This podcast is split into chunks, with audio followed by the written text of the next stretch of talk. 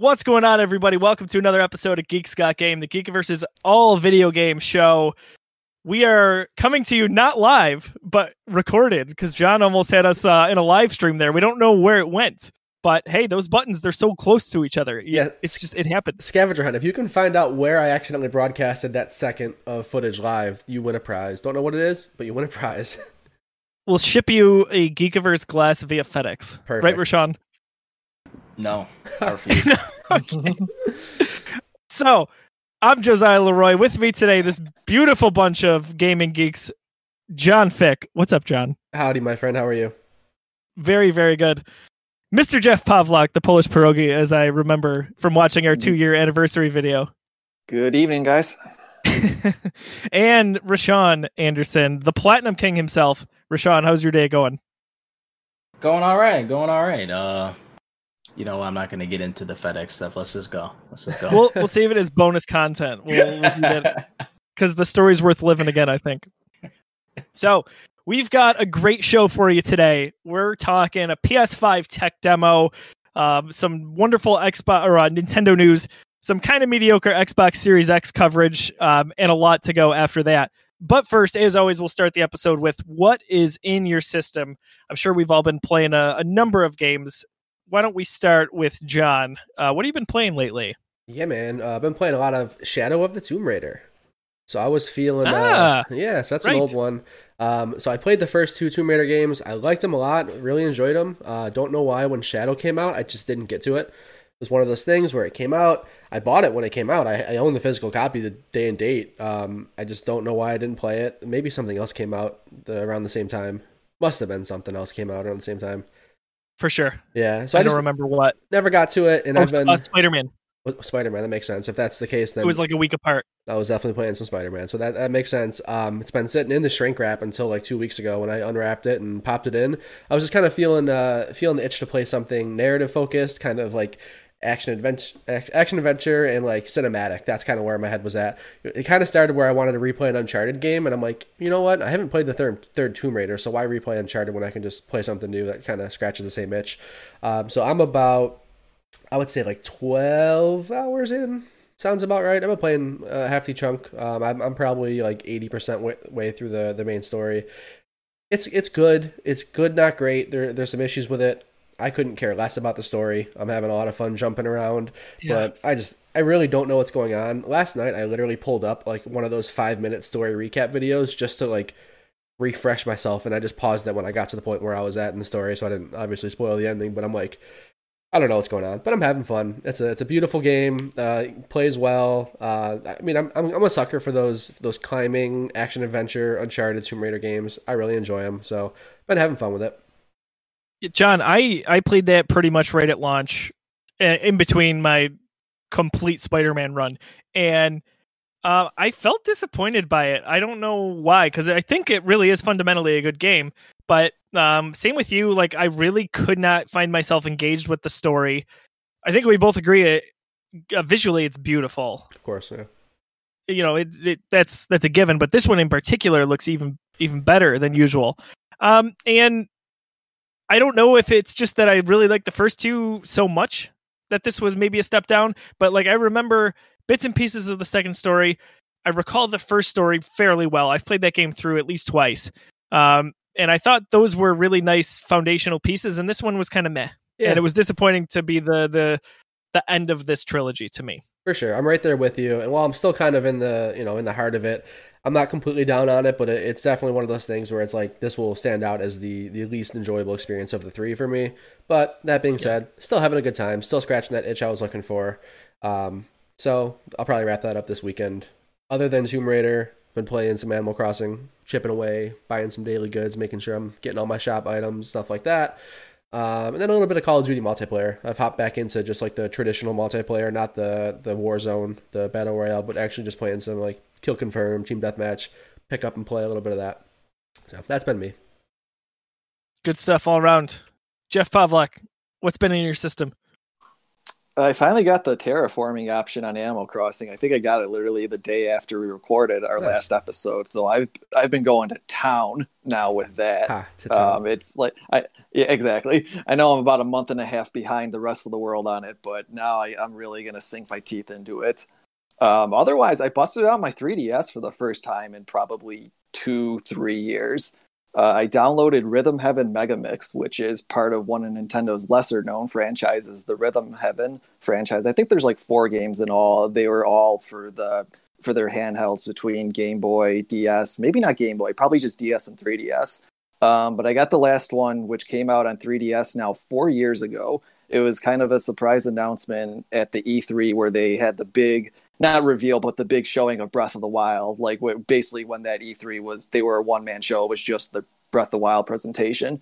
Um, it had been out in Japan for the months beforehand, and they just quietly announced that it was on the eShop internationally. So there was never a physical release. You could only buy it digitally. But I downloaded it. It just reaffirms that I'm absolutely terrible at rhythm games, whether it's Guitar Hero, uh, anything like that. I am absolutely terrible at them. But any of the challenges in there that are more like visually based, that have like visual prompts as opposed to audio and uh, rhythm prompts, I'm better at those. Uh, the ones where you have to just kind of remember the beat and listen for the cues, I'm absolutely horrible. Absolutely horrible. Oh, man, rhythm games. I love them. Breathe those in. Yeah. Um, I'd be interested. It's like yeah, I was ahead. gonna say I'd be interested to watch you play it, Josiah, because you have such a better ear for music than I do. Like maybe those those challenges that are more about the audio cues, you'd get those a lot better than I do. Maybe I could be worse. I think it's worth a, a playthrough. I though. I really I really don't think you could be worse than me. Maybe you wouldn't be good, but you wouldn't be worse than me. I, I don't think that's possible. Hey, um, it sounds like a, a nice let's play opportunity. This is one Nintendo game I will not master, no matter how much I want to.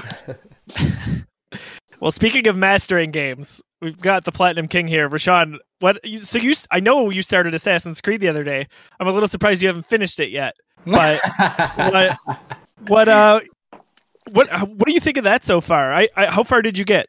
We were recording Um, Dadcast, so I, I didn't tune in. Yeah, the stream I had last night, we we were on there for about three hours. Um, so a couple of story missions in, I busted out like two or three side missions as well. Um, it's different. The control scheme is very different for what I'm used to. Um, so I was getting, you know, I was getting worked a little bit, but uh, that won't last for too long. Um, it's just so funny because I'm so used to games where square or like an X is like your attack button, but in this game, that's going to be your your dodge, and your attack is your your uh your right trigger uh button for uh, heavy attack, and your light attack is your R1. So this is different. I'm getting used to it. I'm playing it on hard mode as well. Uh, my audience suckered me into doing it on hard mode. I told you not to, yeah. for what it's worth. Well, hard no it's the the hard that's not the issue it's the thing that i started and i switched back to is exploration mode i switched back to guided john was 1000% right on that Yeah. um it's something different that they went for in terms of like hey like you're in this big open world in real life if someone told you to go here there's no waypoint for you uh you would just have to figure it out. And i tried it because i'm like oh that sounds interesting. Of course ubisoft is like this is the way assassin's creed odyssey is meant to be played. Uh yeah because you want people to wander around in your world for 120 hours and say your game's longer than it is. I see what you're doing ubisoft. Uh you, you, you got me for like a couple missions and but i switched it back. Um but I, I again that mode's probably good for if you really want to get into the exploration but of course if i'm streaming it you know an audience doesn't want to want to watch you run around to find one dude for you know 30 minutes. So uh i switched back on that but i like it. Again it's the only assassin's creed game i haven't played. Um i like it for the little bit that i've played so far. I'll be diving more into that on some upcoming streams and the only other thing i'll be resuming is my dark souls 3 platinum run. Uh I was doing that before. you guys know I gotta have a platinum run going. Um, I was doing that before uh, Persona Five Royal came out and Final Fantasy Seven. You know, you guys know the rest was history when those came out.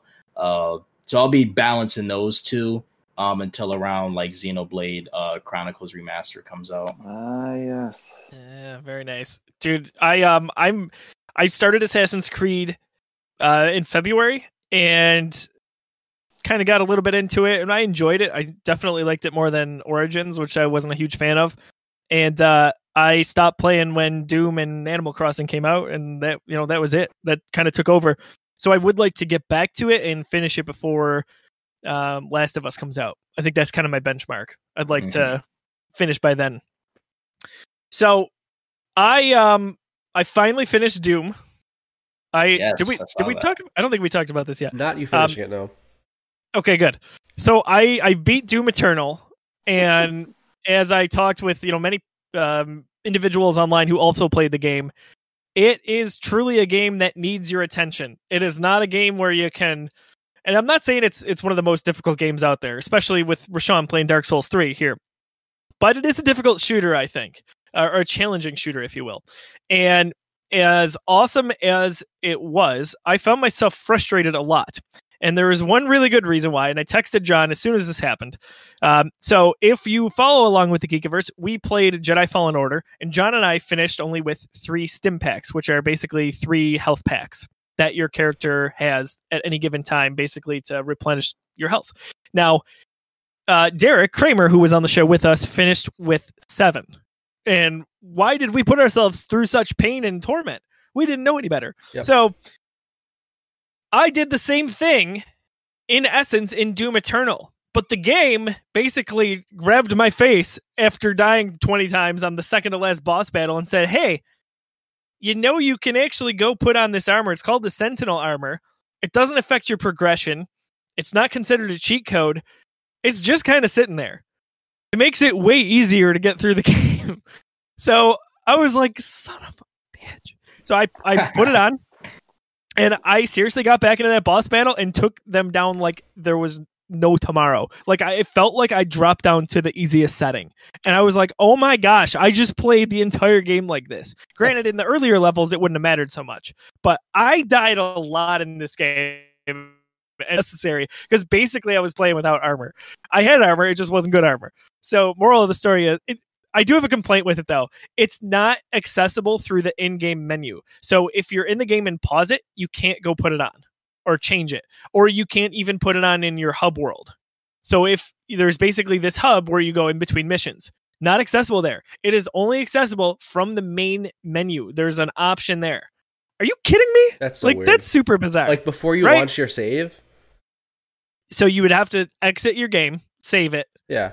Go put it on, and then jump back So in. the title screen before you even like launch into your save is where you e- equip that. Yeah. Very weird. it's a very very weird thing i imagine it gets changed at some point with a, an update uh, but yeah so i'm finally i'm very happy to have that off my plate as much as i enjoyed it i like the first one uh, from 2016 better i really have not played animal crossing in probably about a week or so uh, i'm sure I'll, I'll get the bug to uh, to do that again but i've really just if i've logged in at all it's been just for the stock market and a lot of times you know we're all in these different chats on facebook and discord um, if I see a good turnip price, I will just screenshot it and send it to Lauren, and she'll just go on for me because odds are she's playing anyway. Uh, so that's that. Um, and then I've actually, because of it being May the 4th, just 10 days ago, I have been Star Wars crazier than normal. You know, I don't know if you guys know this about me, uh, but I, I enjoy Star Wars here and there from time to time. Interesting development. Yeah. Yeah. Uh, you'll I you'll find no out more idea. as as we get to know each other, you'll you'll see. But anyway, um, I put Jedi Fallen Order back in because of the the free update, and I hadn't played it since December, and I'm 95 percent done. So I really have one planet to go to 100 percent this thing. I'm going to do that very soon. Um, and then I just went through Battlefront 2's campaign, um, 2017 Battlefront 2, Yep. to get all the collectibles. Uh, Hmm. Super easy. It, the campaign's like four or five hours. So I had fun going through that again. And believe it or not, um, right before that, I played the original Battlefront 2's campaign, which I think is one of the best things uh, that we lost in the previous Star Wars canon. It's a really nice story that tells this uh, perspective from um, one of the 501st clones who becomes a part of Darth Vader's fist uh, once they become the Empire.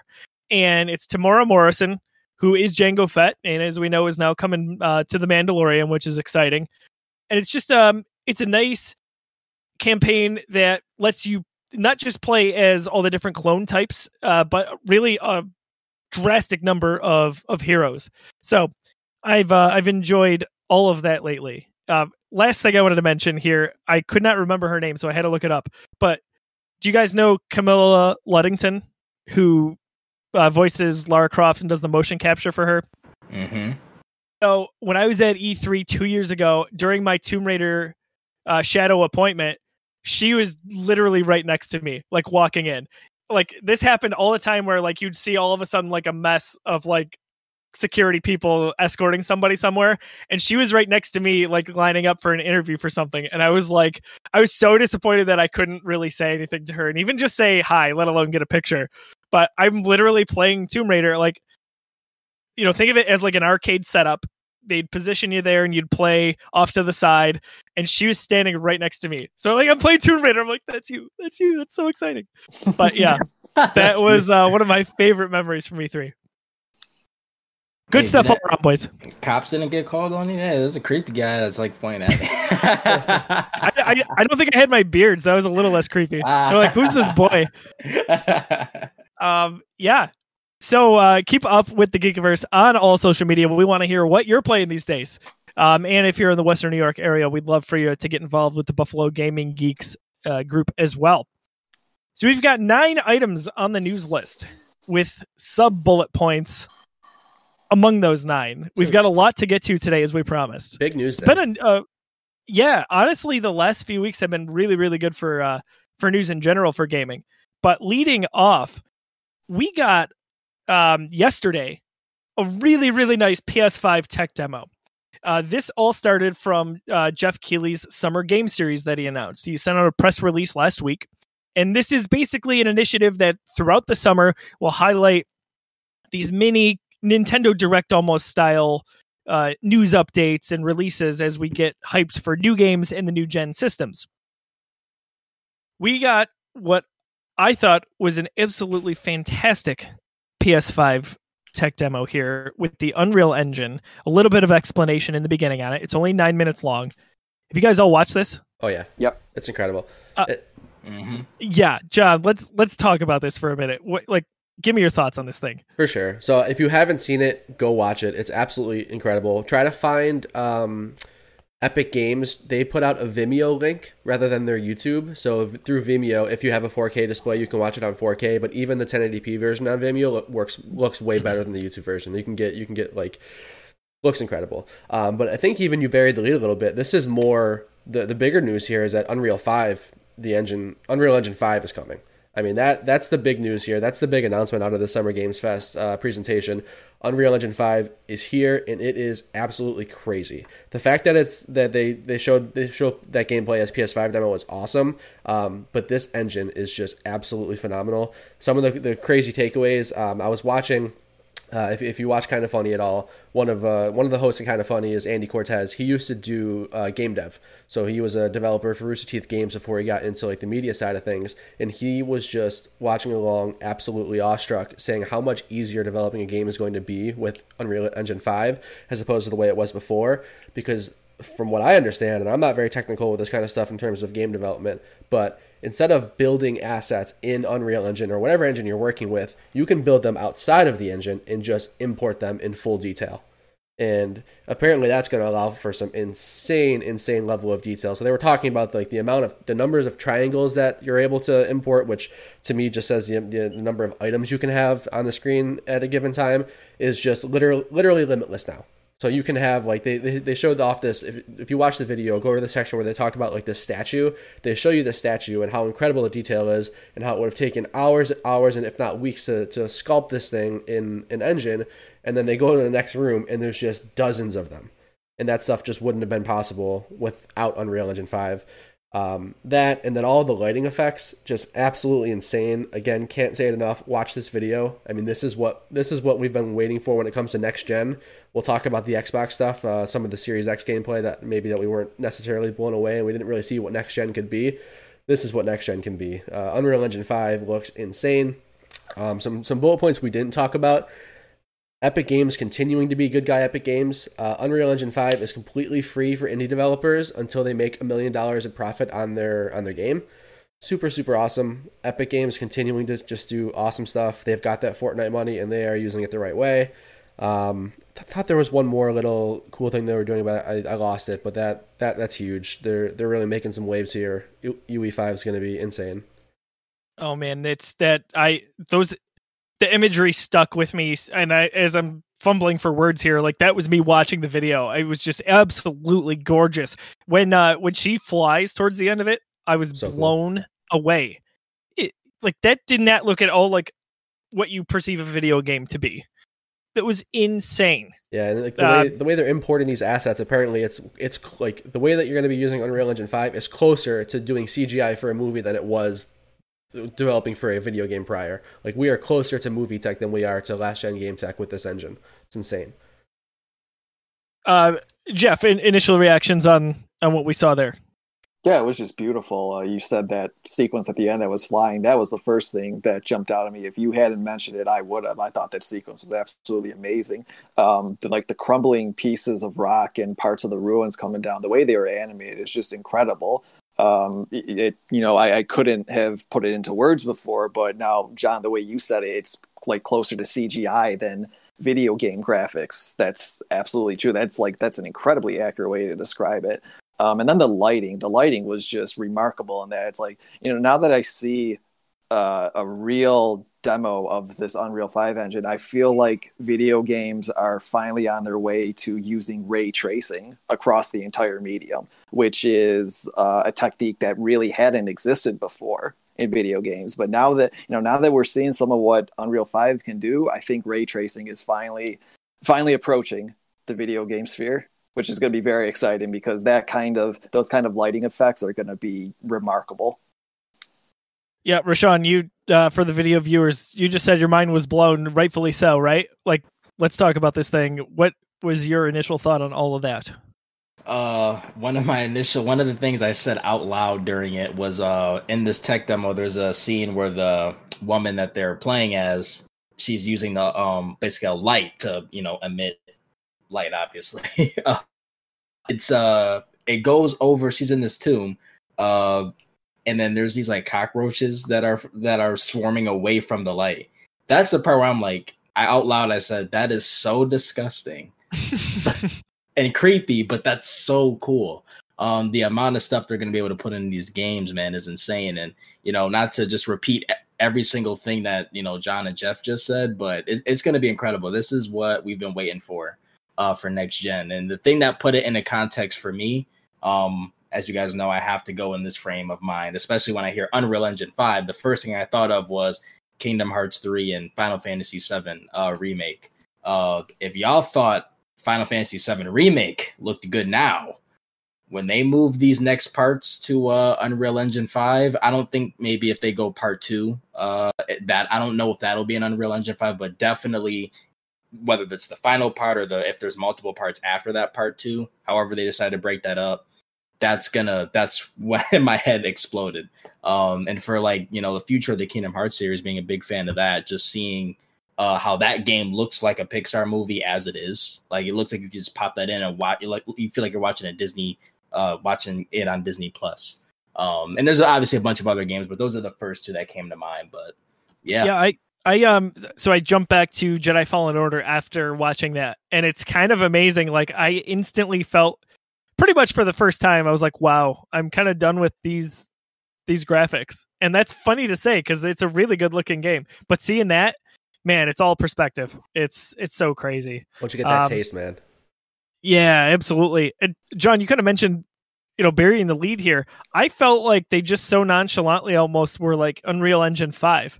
And I was like, was this something that I I missed previously? Like, I don't know. It No. just felt like that should have been the thing that was like Unreal Engine 5 is here, but it's probably more accessible to the public from a promotional standpoint, I guess, to promote it as a PS5 Did- tech demo. Did you watch it live or did you watch the uploaded video after? So I think you missed the. There was like a, a thirty second minute sit down with uh, Epic Games people talk like leading this in, and they were yeah. So when this went live in the Summer Games event, uh, they did hype this up as Unreal Engine Five. That I think you, Gotcha. mi- you may have missed that part. That might be why you got that taste in your mouth. Yeah, I uh, I just watched the video back, but incredible.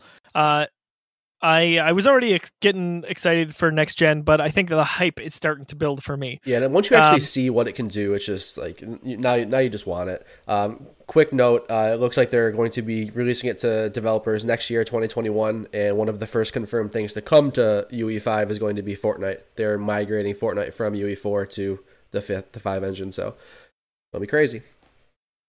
Yeah, no no better way for them to show that off, no doubt. Uh, moving on to number two here, Jeff. Uh, we got some Nintendo news, including uh, a nice little drop today that might feed into some of the Mario rumors we've we've been hearing lately. Uh oh, Who's Jeff? Uh, you might Or- have. or he's super Yes, no? speechless. Do you hear me, Yes. Jeffrey? I think we got him back. Jeff? Uh, Oh We did. no! wait, he just shifted. Wait, Jeff, He's in and out. what's happening? the Brady Bunch. You guys should All see right, this on, folks, the, we- on the other screen where it's like the actual boxes. This is this is actually really fun to watch. The viewers at home have something cool to look at. Um, yeah, Jay, yours coming back. Jeffrey, do you hear us? I, I pulled it. I pulled a Josiah. Yeah, you hear me? there we go. Oh, don't call it Josiah. How dare you? Damn it. All right. Okay, so, so, Jeff, you do hear me, is what you're saying. Yeah, we gotcha. I do now. Um, we were leading into, and you left me hanging, but Nintendo news. There's a lot going on, and today we got a really nice drop on uh, what could lead into some of the rumors of the Mario games being true later this year. So, why don't you talk about that a little bit? Yeah, uh, we all woke up to something pretty surprising. Um, Paper Mario: The Origami King for the Switch is coming out in two months. Uh, so July 17th is the release date. Brand new game, looks really really cool. Um, Paper Mario is kind of a tricky subject over the last few years. Uh, Sticker Star and Color Splash met with eh, kind of mixed reactions from fans. Uh, whereas you know the first couple of games, the one on N64 and the Thousand Year Door on GameCube, are regarded as two of the greatest games, uh, at least at least greatest Mario games of all time. Um, but I think this one looks really, really fun. Uh, it looks like you're going to have Bowser as a companion at some point, and then some of his minions. So Baby Bowser, Magic Koopas, Bob-Ombs, um, a couple Toads are with you too at some point. It started with that really creepy intro that was like a creepy pasta kind of uh, cutscene. But that just that's just another example of how great the writing is in the uh, Paper Mario games. They're easy. They have some of the greatest scripts of any Nintendo game. They're just loaded with so many great jokes and uh, pop culture references. Uh, so I'm really excited for this one. And like I said, you know, two months away only. That that's so refreshing to get a reveal for a game and not have to wait a year or two for it to come out now. So I've I realized in watching this trailer that I really know next to nothing about Paper Mario. I've never played any of the games. Um and I'll probably dive in at some point. I don't know if it'll be Jul- July 17th because Ghost of Tsushima is coming out the same day and I'm all about that, which you know we'll get to. Uh but Rashawn or John, did this move the needle for you guys or get you hyped at all? Go ahead, Rashawn. I got much to say about that. Okay. Um not necessarily hyped, but um I'm optimistic. I mean it intrigued me. Um I'm not I'm not gonna pretend to be like a big Paper Mario guy or anything like that, but I did play Thousand Year Door and really liked it. Um I didn't play any of the recent ones, so I don't have a lot of the stig the negative stigma that it seems like a lot of the Nintendo fan base has uh towards those games. Uh and by some of them are approaching this with uh you know they're, they're a little bit more cautious or they're you know they're excited but they're like Mhm. uh i don't know um i'm seeing a lot of that on uh you know all, all the websites like twitter and whatnot. Um but yeah i'm ready for it. Uh that's we're gonna have a great day man. Ghost at least for me because i'll i'm intrigued enough to at least pick up this paper mario you know pick it back up after you know over a decade for me. Uh but yeah between ghosts and that streams are gonna be pretty fun. Oh yeah, I'm excited about that. Uh And of course, So- and of course, like even if you're not excited about the, the game itself, just the announcement is really cool because this kind of you know this is the first step in confirming that big Mario rumor from a while back that was you know to celebrate Mario's 35th anniversary. And Paper Mario was in releasing that. remasters of. Yes, yeah. Paper. The, the part of the rumor was that there was going to be a brand new Paper Mario for Switch. Uh, and then the rest of it was that we're going to get like a remaster of every 3D Mario game for Switch. Um, so you know, like I said, once you know one step down. Hopefully, the rest come out soon. Yeah, I'm I'm really really intrigued to see the rest of those dominoes fall. Honestly, because there's a few games we talked about that I'm dying to kind of play through the first time. Uh, honestly, so we also heard um, you know there's going to be no Nintendo Direct in June. We're we're kind of hoping that was not the case, but hey, if we're getting small announcements like this, that's totally fine. You know, I'm good with that. Jeff, you wanted to mention just a few of the really outstanding game sales uh, figures that had come out recently from Nintendo. If you have those handy, why don't you go through Yep. a few of those? I do. So Nintendo released their quarterly report um, detailing sales figures from June, sorry, January 1st through March 30th. Um, the big one is Animal Crossing New Horizons, putting up 13.41 million copies sold in the first six weeks. Uh, so reference that has now outsold the lifetime sales of the next two highest selling games in the series, uh, Wild World and New Leaf, which were 11.75 million and 12.45 million respectively. So it's it's just as massive as we expected it to be. Yeah, I, I even put in you know our Discord chat when you said that I was like, that's not surprising, but still, holy crap! Like that's that's just insane. It's crazy to Like see. everybody, Right. it feels like is playing it. Yeah. It's yeah. Yeah. And again, Uh, has it, another one has is it officially been two months for Animal Crossing release or no? It hasn't even been two months. Uh, it'll be May No, twentieth. and- Yeah. Jeez. Yeah, and the sales that Nintendo, like the figures that Nintendo released, were for the first six weeks of it. So it went up through like the first week of May. Like it doesn't include this last week. Then, um, I, you know, it's gonna have to slow down at some point, especially because Pokemon DLC is coming out next month, and Pokemon Sword and Shield continue to do really big numbers too. That put up 1.31 million in this first quarter. So Sword and Shield are up to a combined 17.37 million, which is also outrageous. Those are huge, huge numbers. It's about to overtake Breath of the Wild, which had a three-year lead on it. Yeah.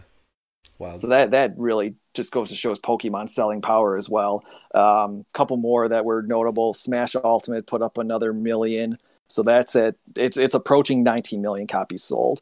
Uh, another huge one. The one that really impressed me the most is Mario Kart 8 sold just under 2 million copies. So that's now at almost 25 million copies sold. And this is basically a re release. It wasn't even a brand new Mario Kart game. That's a that was just a, you know, a game. big, a little bit bigger version of. Yeah. I mean, yeah, that too. I'm still playing it to this day. um, but it's just that one really blows my mind because it has a legitimate chance to be the highest selling Mario Kart game in the whole series. And the highest selling one is Mario Kart Wii that has 37.32 million copies. Just the fact that this even has a shot at doing that blows my mind because I never would have thought another Mario Kart game could top Mario Kart Wii. You know, that was the one that had the Wii wheel accessory. So even people who didn't even people who had never played a Mario Kart game were interested in buying it just for the accessory to have it. A lot of casual gamers were picking that up. That's why it puts up, you know, over 37 million copies. And now Mario Kart 8 Deluxe, which, like I said, isn't even a brand new game. It's just a bigger version of Mario Kart 8 from the Wii U. It's it's closing in on 25 million copies now. Um, Breath of the Wild did another million. That one is also super impressive. It's a three-year-old game, a console exclusive, no less, that does a million. You, you don't see that happen too often. Uh, Splatoon 2 crossed 10 million copies sold. That's awesome for such a young franchise. That's that's just the start of what Splatoon is doing. That that's going to be one of Nintendo's biggest franchises going forward, I think. Yeah, impressive all around. It's amazing what a good install base will do for you, right? And they've Yep. really had Yeah. very few, if any, missteps um, in this generation. I would say. So far, so So- good. Yeah, for sure. Uh, shifting gears here over to Xbox Series X. Uh, last week we got an inside Xbox with uh, some kind of gameplay, some cinematics, a little bit all over the place. Uh, the perception of the, I guess, inside Xbox episode, if you will, was really hurt by how it was presented to us before it, it dropped. And um, I think had it been marketed a little bit differently, fans wouldn't have been so meh over everything that we saw here. Nothing to me that was terribly of, of note or consequence here. We did see a little bit of uh, Assassin's Creed Valhalla. Um, uh, there's another game that I I kind of liked. Uh, the one that looks it was relatively early on. It was a shooter. I'll have to scroll through the notes here. Um, Scorn looked kind of interesting, not not my eh, you know type of game, but um, overall thoughts on on what we saw in this first Inside Xbox, John. Yeah, I'm, I'm with you. I thought it was underwhelming. Um, we saw a lot of so kind of just go back to what you said about the expectations. We knew it was going to be a third party only event, so we knew that we're only seeing third party titles. And, and and right before that, they confirmed that we're going to be seeing Microsoft Game Studios or Xbox Game Studios debut their stuff in July. So my, my biggest question was like, not even seeing what this was yet. Why are you doing this? Why give us the third parties now? And so little of these third parties kind of no big announcements for the most part. We already knew assassin's creed valhalla was announced. We didn't get much gameplay out of it. We didn't get any gameplay out of it. I'm sorry that's not what that was. That was just a cinematic.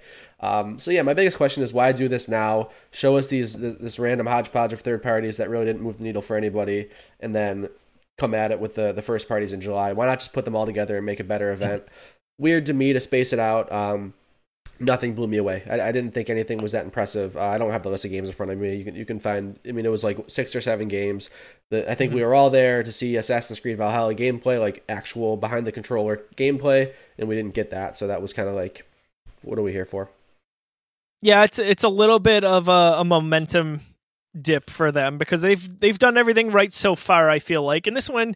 Um, I don't think it hurt them a ton, but really the yeah. perception is all right. We we really need something to get back on uh, on the train for that. Yakuza is a nice and uh, you know thing to include there, but they had stuff like Madden in there and Dirt Five, and and those are, are kind of tried and true sequels, which you you know what you're getting to an extent. Um, I will say I appreciated that.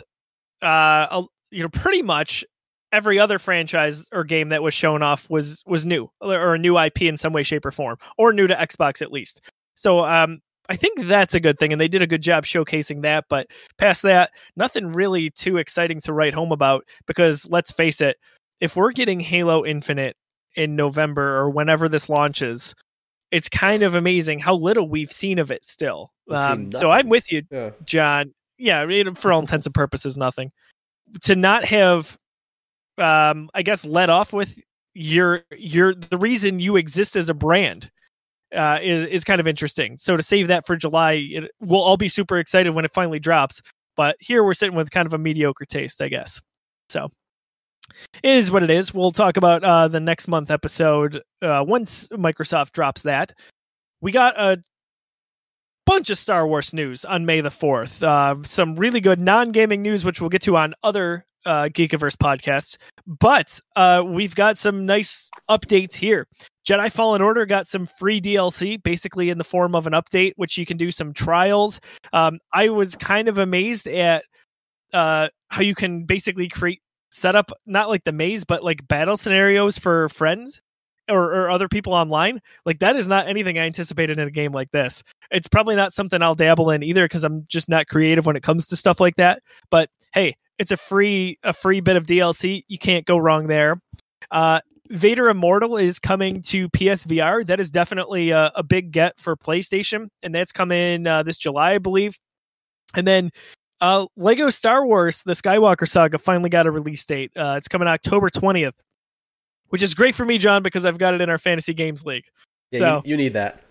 Look at that. that. I got Star Wars to get a date, and then the unannounced Assassin's Creed game. So uh, things are starting to turn for me. Maybe you know scores will dictate later. We'll see. You you have PS VR's Iron Man, don't you? Correct. Yeah, that was supposed to come out tomorrow, and I just learned literally a few hours ago that it's not coming out tomorrow. It's apparently coming out in July now. Or July? Yes. Yeah, like yeah, I didn't. I didn't get that memo, so I was like, "Oh, looking for a new score tomorrow." No, not tomorrow. yeah, yeah.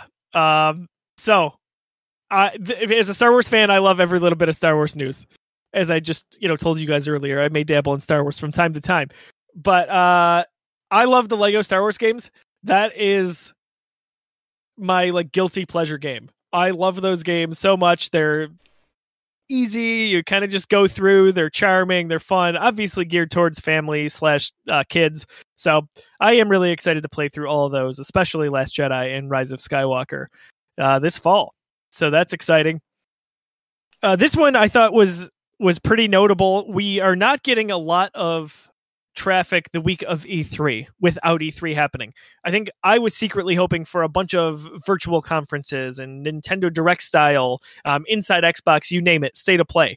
Uh, so far, we haven't heard a ton on that. However, EA Play is still happening, the dates that it, it would have anyway, uh, which is going to be June 8th and 9th, I believe. I'm sure we'll get our typical run of the mill with Madden and FIFA and all their, their sports titles, but I'm interested to see if we get anything past that.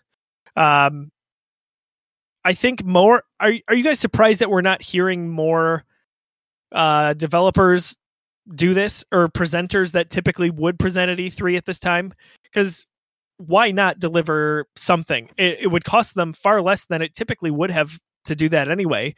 Um, you can kind of do a lot of that from home. If so, if the quarantine's an issue, you can still work on those together. Um, I guess you know, circling around. Are you guys surprised? Don't no, because I still think. Oh, sorry, Jeff. No, go ahead.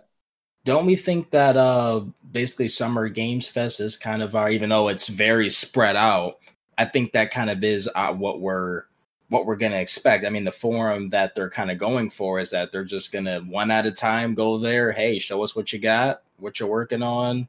At least that way you get, you know, you won't have your uh again they'll just have their own forum to kind of go off of i think i think that's kind of what we're going to get it's not going to be again uh you know, and it's not going to be spread out over a month or a week, and we're just going to get hit over the head with announcement, announcement, announcement, announcement. I think it'll just be very spread out. That's fine, and I like um, that that Geoff Keighley is is kind of heading that up. I've always appreciated what he does for gaming, and um, whether it's the Game Awards or his participation at E3 Coliseum, all of that. I you know his enthusiasm and passion for what we love in in just games in general is is always struck a nice chord with me. Uh, Jeff, you were saying something about this as well? I was I, was gonna say I'm not surprised that other that, that like more developers aren't putting on a show or anything like that just because of the constraints that the work from home environment has. One of the biggest problems with work from home is that you can't share data internally like you could if you were all working in a central office. It has to be mm. shared through the internet sharing it through the internet is not only slower, it also opens it up to the risk of being accessed by the public in some capacity.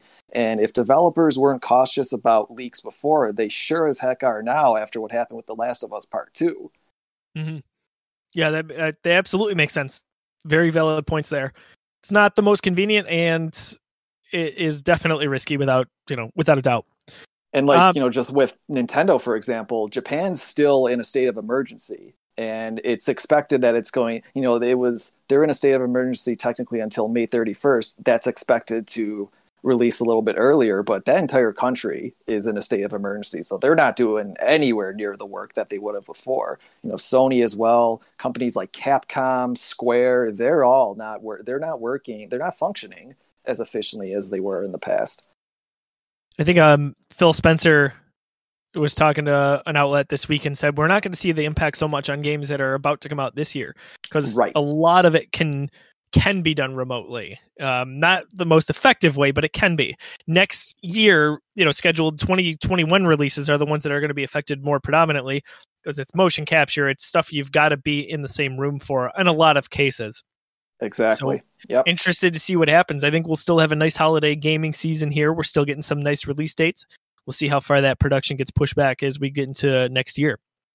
Um, John, PlayStation has kind of rebranded uh, one of the aspects of its gaming division here. Yeah. So why don't you talk a little bit about that? random announcement the other day was that I think it was Monday, it might have been Tuesday, but earlier this week we got a random YouTube video upload, even before they had a press release out or they had a PlayStation blog post that uh, Sony is rebranding their uh, game development studios and they're now called PlayStation Studios rather than Sony Worldwide Studios, which has always felt a little, you know, it was a mouthful. It was a little bit of a, a an old '90s name for for a software company. So it makes a lot of sense. It's a lot cleaner, just like we have uh, Microsoft Studios, uh, PlayStation Studios, nice and clean.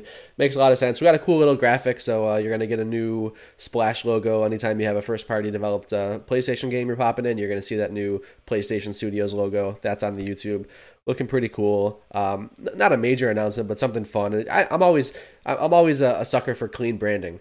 anytime Apple would put out like a device that's called like the new iPad or something like that, and, the, and the, they just absolutely botch the title. I get so frustrated that they just don't have clean names. So clean branding, I'm, I'm a sucker for. So I, you know I like this.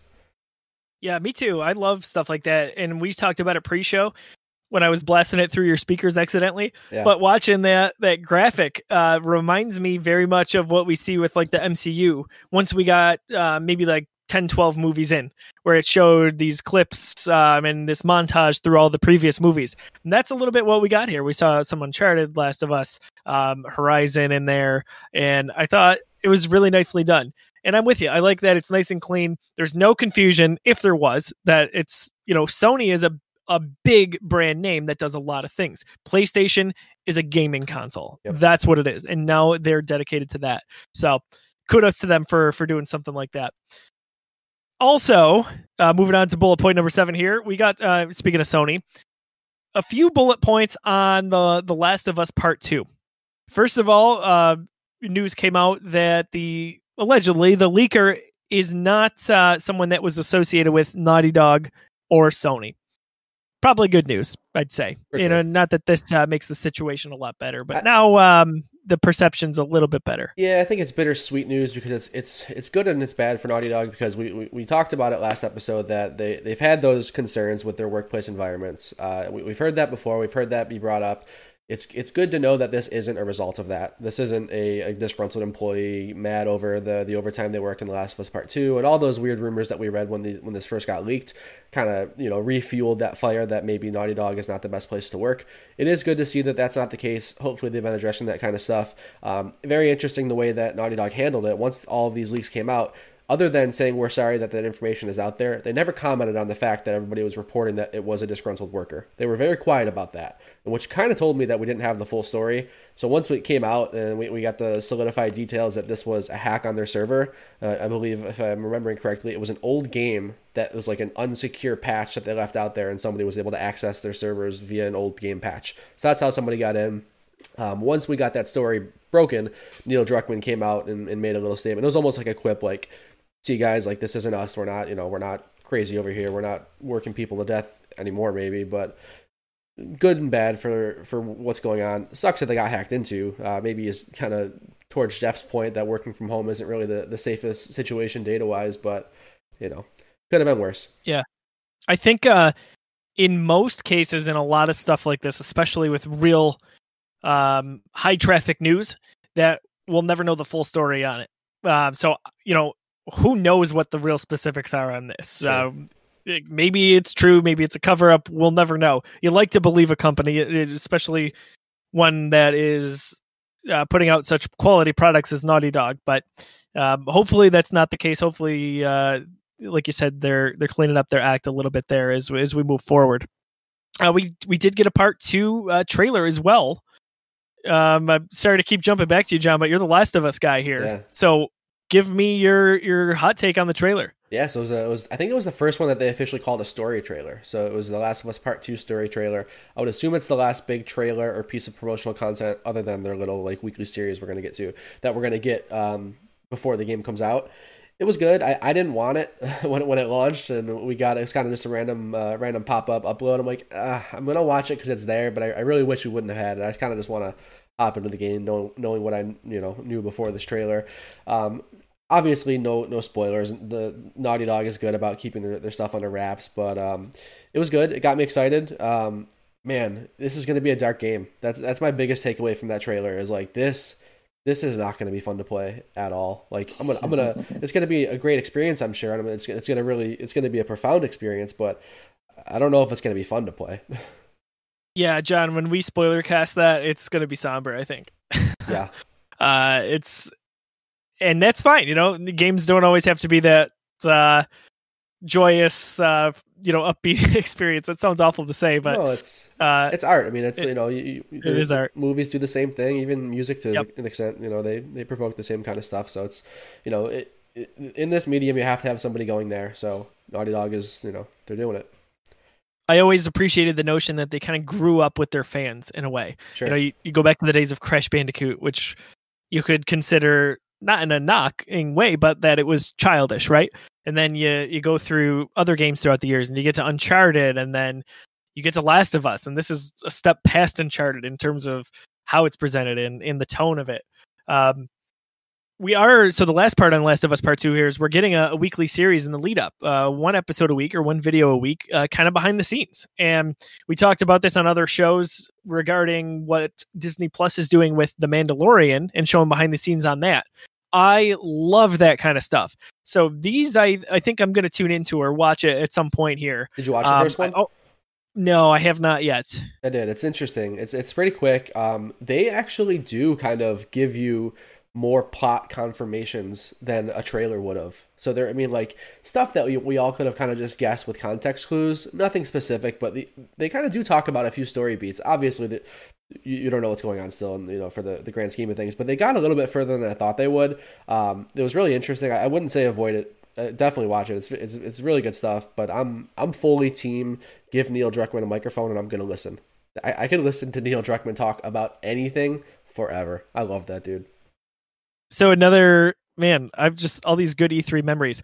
So I was in the room for that uh, Sony 2018 press conference, and that was just totally bizarre because we're all in there and we're like, "What is going on?" They didn't say a word.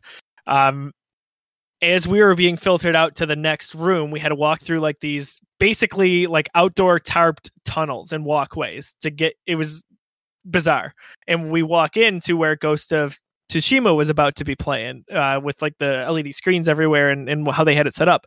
But before I walked out, um, in the they had like the church pews set up for certain people to sit in. There were a few people there, and one of them was Neil Druckmann, and I was like, oh my gosh! So really, again, we're being filtered on. We're moving on. And I was literally right next to him as he's sitting there. I just put my hand on his shoulder real quick and I said, it looks wonderful, man. Congratulations. That's and he just kind of looked at me and, and nodded. And to me, like that means the world. I love for I live for that stuff. That just to you know, to see that guy and like Camilla, like she's there. She's right there. I love that.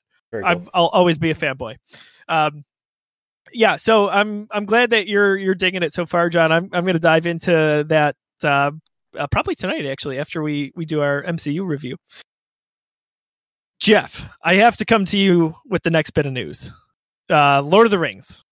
So, uh, Lord of the Rings Gollum, which is a totally off the wall random game to me. That I, I don't even remember when this was announced, but I was like, I oh, don't. I don't either. sweet because i love the the shadow of games um this is interesting we got some screenshots here of gollum it's all based on tolkien's story as opposed to the peter jackson movies from what we we've heard. Um he doesn't really look that far off from what we've seen in the in the movies here. Any any insight any takes here? I know you're uh, lord of the rings is your baby man. Like that's that's your go-to. I I'm really kind of indifferent to this because I don't feel like Gollum is the most suitable character to get his own game. You know, maybe like a mini game, maybe like a you know a low budget 2D side scroller, not not a full blockbuster like this. it's weird to me and i honestly don't know like what kind of game is this I've heard like stealth action, but I don't know. Like I said, I'm just kind of indifferent to this. I got I, I, I got really I got no attachment to this whatsoever. And same like but you- i know, you i'm gonna play it which is a shame I- really I don't even know if I'm gonna play it. yeah i can't say that i know that i probably will though so if i remember one of the screenshots it looks like there's a decision that you can make whether like because you're in gollum's head I, I would imagine right? And he's always like i should do this. No you shouldn't do that. It's a scary place to be. oh gosh. Um so i it would be suitable i think if it was like a telltale game where it was smaller and episodic and hey you're paying five bucks an episode or whatever which is still kind of weird but rashawn like what all right tell us what what are you thinking on this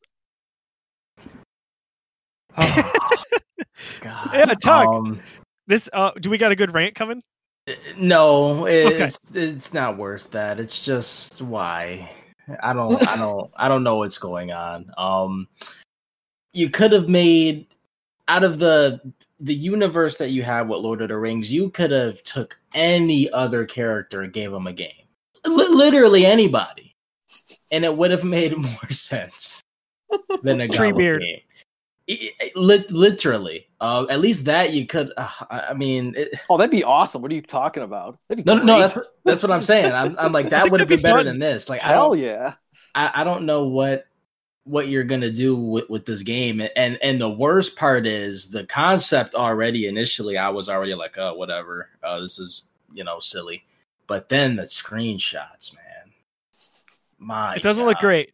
No. I, I mean, it's just screenshots, but yeah, it just doesn't it does it looks it almost it looks like to be honest, the screenshots look like a late gen uh PS3 Xbox 360 game. It, I was thinking it- the same thing. the Yeah. screenshots don't even look current gen. Um Mm-mm. again, obviously with everything I always take the let's see gameplay, but to Jeff's point, I don't think I'm buying this. For 60 for, for $60? And if they're No. like if they're trying to go with like a family friendly route on this, because I mean the, the the art direction is it's a little colorful, it's it's a little cutesy. If they're trying to go with that, Gollum is not the right character for that tone. Gollum is an incredibly disturbing and tragic character. That's that's not They- like a better a better one would maybe be like Tom Bombadil, for example, who wasn't in the Lord of the Rings movies. So this would have been a really cool way to uh, use him in a different medium and adapt his story. I think it's tough to go into the movie territory with these. Like, I always felt that way with Star Wars to an extent, but that's my opinions changed over time with how much Star Wars media we have. But with Lord of the Rings, like, don't touch that trilogy. And I guess they're technically not. But really, they are going to draw from it in some way, shape, or form, whether they like to admit it or not. So, I don't know. Kind of a weird one. We'll we'll see what happens there. I am intrigued. Uh, I again, I love the Shadow of Mordor and Shadow of War games. Those were some of my favorites from this generation that um, I don't talk enough about. And I remember uh, Gollum was in one of them as a side like mission character, and that was kind of fun. That The was appropriate. one, I believe, yeah. First one, okay, that was good. You know, it made sense. Uh, to be your own character, we'll see. The last news item we've got here for you is um, honestly, my Facebook feed is all about this. This is like, you know, it's not Animal Crossing big, of course, what is right now, but I see a lot of people who have either not gamed in a long time or just really aren't more than a game or two a year kind of person, your your casual gamer, getting hyped about this. Uh, Tony Hawk one and two are being remastered, coming in a collection uh, September fourth. So we talked about this a few months back uh, about Activision rumors that we. Uh, well, it wasn't a rumor. We knew that there were going to be remasters. They said that that they were going to be diving into this backlog. We just didn't know what. Um, and I believe we speculated that Tony Hawk was going to be there. Looks beautiful. The trailer brings back such nostalgia. John, uh, were you a, a, a Tony Hawk guy back in the day? Absolutely. So I, I would say before the original Xbox came out and Halo came around, Tony Hawk is absolutely what defined me as a gamer back then. I was all about these games, man. The the Tony Hawk series is like it, it's for sure my roots in gaming. That's where I put the most hours. Uh, Tony Hawk Pro Skater 1 for the N64, then Tony Hawk Pro Skater 2 X for the original Xbox, like hundreds and hundreds of hours. I have such good memories of those games, just hanging out with my friends, playing sp- split screen, just going for high scores, beating the game, playing as Spider Man, all this awesome stuff. The Tony Hawk games are Oh, yes. are super super near and dear to my heart. I lo- I love that franchise. I I loved it all the way up until like. Tony Hawk's Project 8, which I believe was a launch title for the Xbox 360, if not a launch title, came out pretty quickly after. Then the, the series kind of, you know, went to shit after that. But I, it, I mean, it's it, it got it got bad. It got bad. It's dark out there. So to see them, I can't believe that you stayed that long. That's my- pretty good. uh, yeah, I mean, like skating even was a huge part of my life for a long time. So I mean, culturally, these games are super important. Uh, the, the what they did for music back then, like games were not doing that. They weren't introducing music to people's lives like Tony Hawk was. Um, to see them treat this game the way they are, uh, they, so before they made this announcement, they had like a press junket with uh, a bunch of different members of the media, and there's tons and tons of information out there that was embargoed until they made this announcement. Uh, but the interviews seem super promising. Uh, this team is dedicated to the look, the feel, and the soundtrack of the original two games. So they are going. They they said that they can't promise a 100% complete soundtrack, but they are like that's their goal. Due to licensing, we all know the music Yeah. industry is just absolutely insane with that kind of stuff, especially back then. All that stuff, like there's probably stuff, there's probably songs that nobody owns anymore at this point. Like that's just like that's the way it is. Um, so, but they're trying. They're going for every every song. They know how important that is. Um, they remade they, they've done this before they they've they've repackaged uh, the tony hawk 1 and 2 and, and put it in a collection it was tony hawk's pro skater hd i think it was an xbox 360 ps3 title it was downloadable it was horrible. It, it I mean they they had the right idea, but they just broke the game mechanically. It did not feel like Tony Hawk 2, which is the gold standard in my opinion. Um, I mean obviously Tony Hawk 3 added the added the uh, revert, and then Tony Hawk 4 added being able to level yourself out and spine transfer. So some great additions after that. But I think the gold standard for the way the game is supposed to feel is Tony Hawk Pro Skater 2. We're getting that. Um, it's super cool. We, we, have seen these remasters come out lately and absolutely just hit home runs, whether it's something like something on the scale of a, a Final Fantasy or like Crash Bandicoot and Spyro. They're just giving the they're just treating these these awesome nostalgic games with respect, and I'm super super happy to see Tony Hawk finally get that treatment. John, is this uh, Vicarious Visions that's doing this one? Do we know? I uh, uh, they I know the information's out there, but I do not know. Okay, so they they did the Crash uh, N. Sane trilogy, which truly was a a beautiful ground up remake that captured the essence of that original trilogy, but really made it feel fresh at the same time. That's sure. a really tough line to to balance there. Um, it is Vicarious. Activision. It, okay, Activision's just crushing it with these. Whether, it, like you said, it was Spyro or Crash or now this. Um, that's really exciting. I I definitely had Tony Hawk, uh, the original for the original PlayStation. Played a, a ton of that. Um, I don't think I owned Tony Hawk 2. I know I played quite a bit of it with my uh, my best friend. Oh my god, School 2, man. He he owned it. I don't think I ever did. Um, and then the same with three, and we probably played even more three. Um, I just like the the level for us was the cruise ship. Always played on that, and of course we had the cheat code for Darth Maul. Like that, we we just you know, we would spend hours playing that just on that same level all over the place. Um, Jeff or, or Rashawn, does uh, does this hit home for either of you guys? Yeah, I'm excited. I'm down. Rashawn? Uh, I'm not gonna lie. I'm not. I'm not necessarily excited. Um, I did play one, two, and Underground, and I remember having good times with those games. Um, you know, is this something I'll pick up day one? Is day one? Is this a pre-order thing for me? No. Uh, it's nice that again we, they they got plenty of people excited about it though. yeah, the internet, uh, like I said, my social media is is all over with it, and I love seeing that enthusiasm.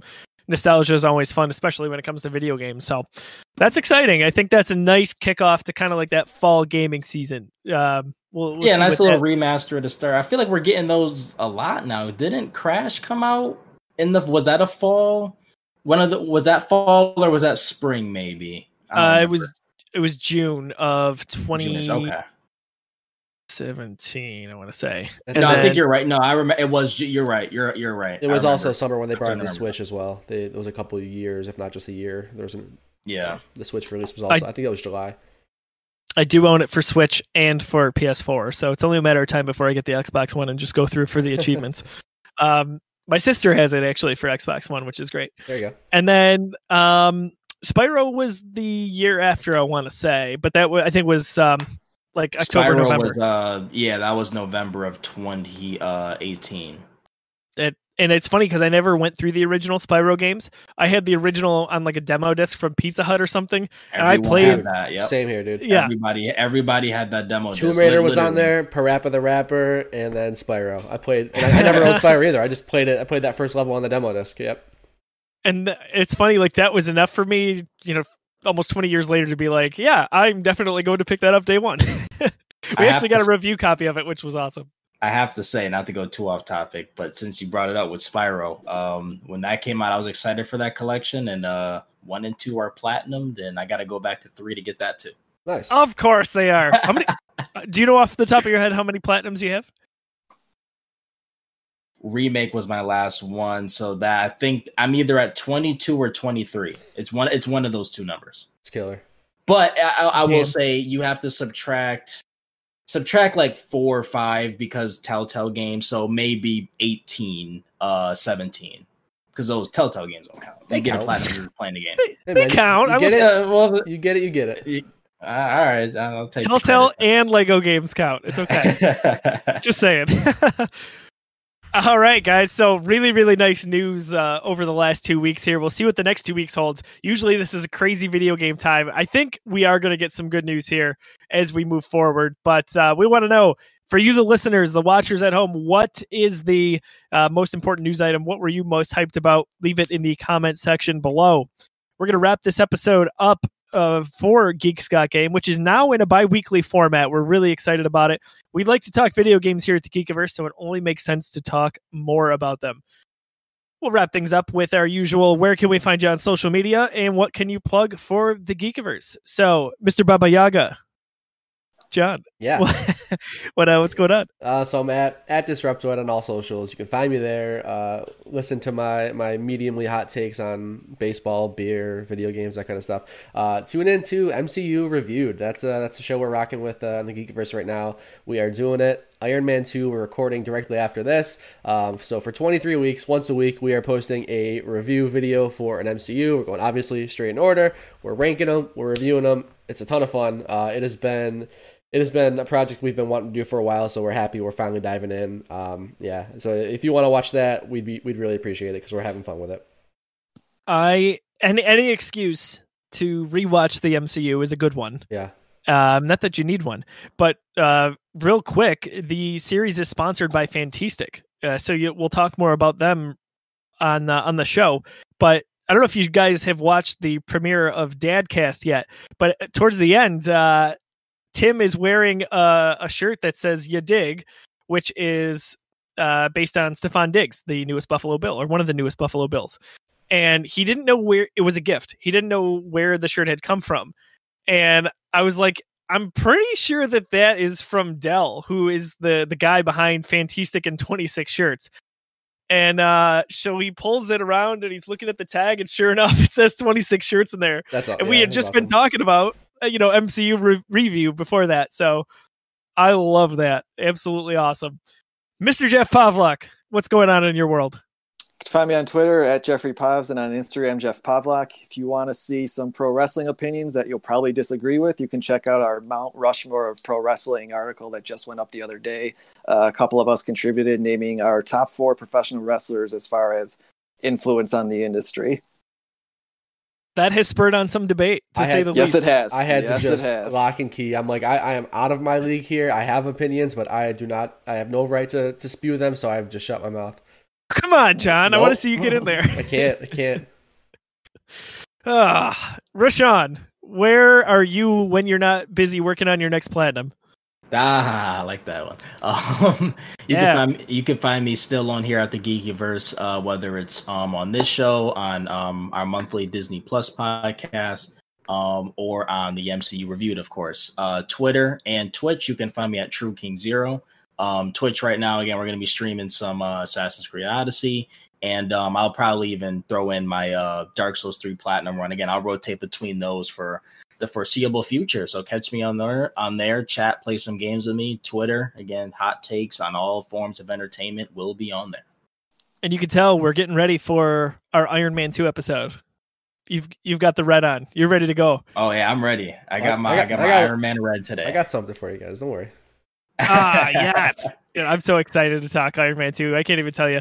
Um, I think tonight is, I told John, the first night that we're going to have maybe a little bit of um, a debate We'll when it comes to ranking these. So We'll get there. we'll get there. Stay tuned, everybody. Uh, I am at Josiah D. Leroy on all social media. Um, few things to plug real quick. Uh, I mentioned Dadcast. It is a brand new show from the Geekiverse because, hey, we've been launching new shows left and right.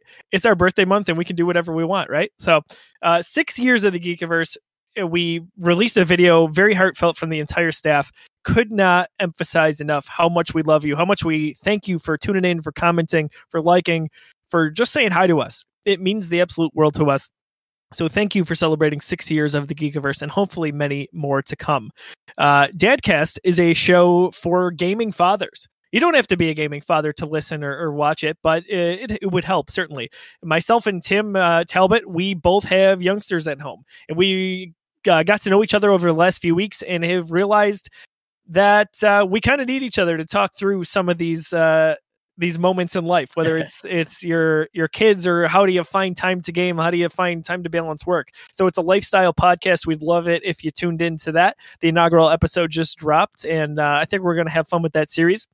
And i um lastly guest starred on another geekiverse series that i'm not normally on called drafting with drafts sponsored by community beerworks uh, the topic was to choose or draft five individuals like you would in a fantasy football or hockey draft five individuals that you would want to be quarantined with.